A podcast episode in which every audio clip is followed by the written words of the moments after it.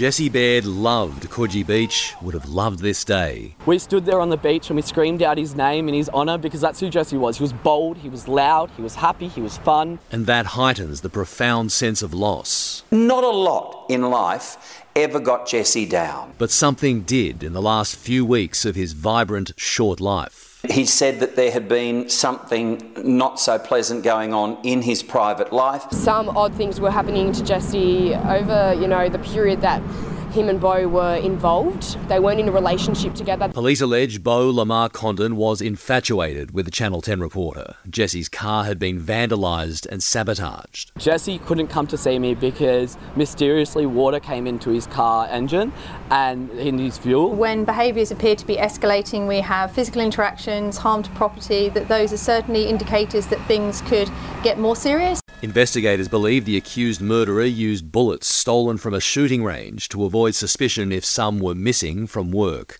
The Qantas float in Saturday night's Mardi Gras parade will bear the name of flight attendant Luke Davies. Other tributes are also expected for Jesse. This man was full of life. He walked into a room and he would just be smiling. You simply cannot underestimate how deeply the force has felt this.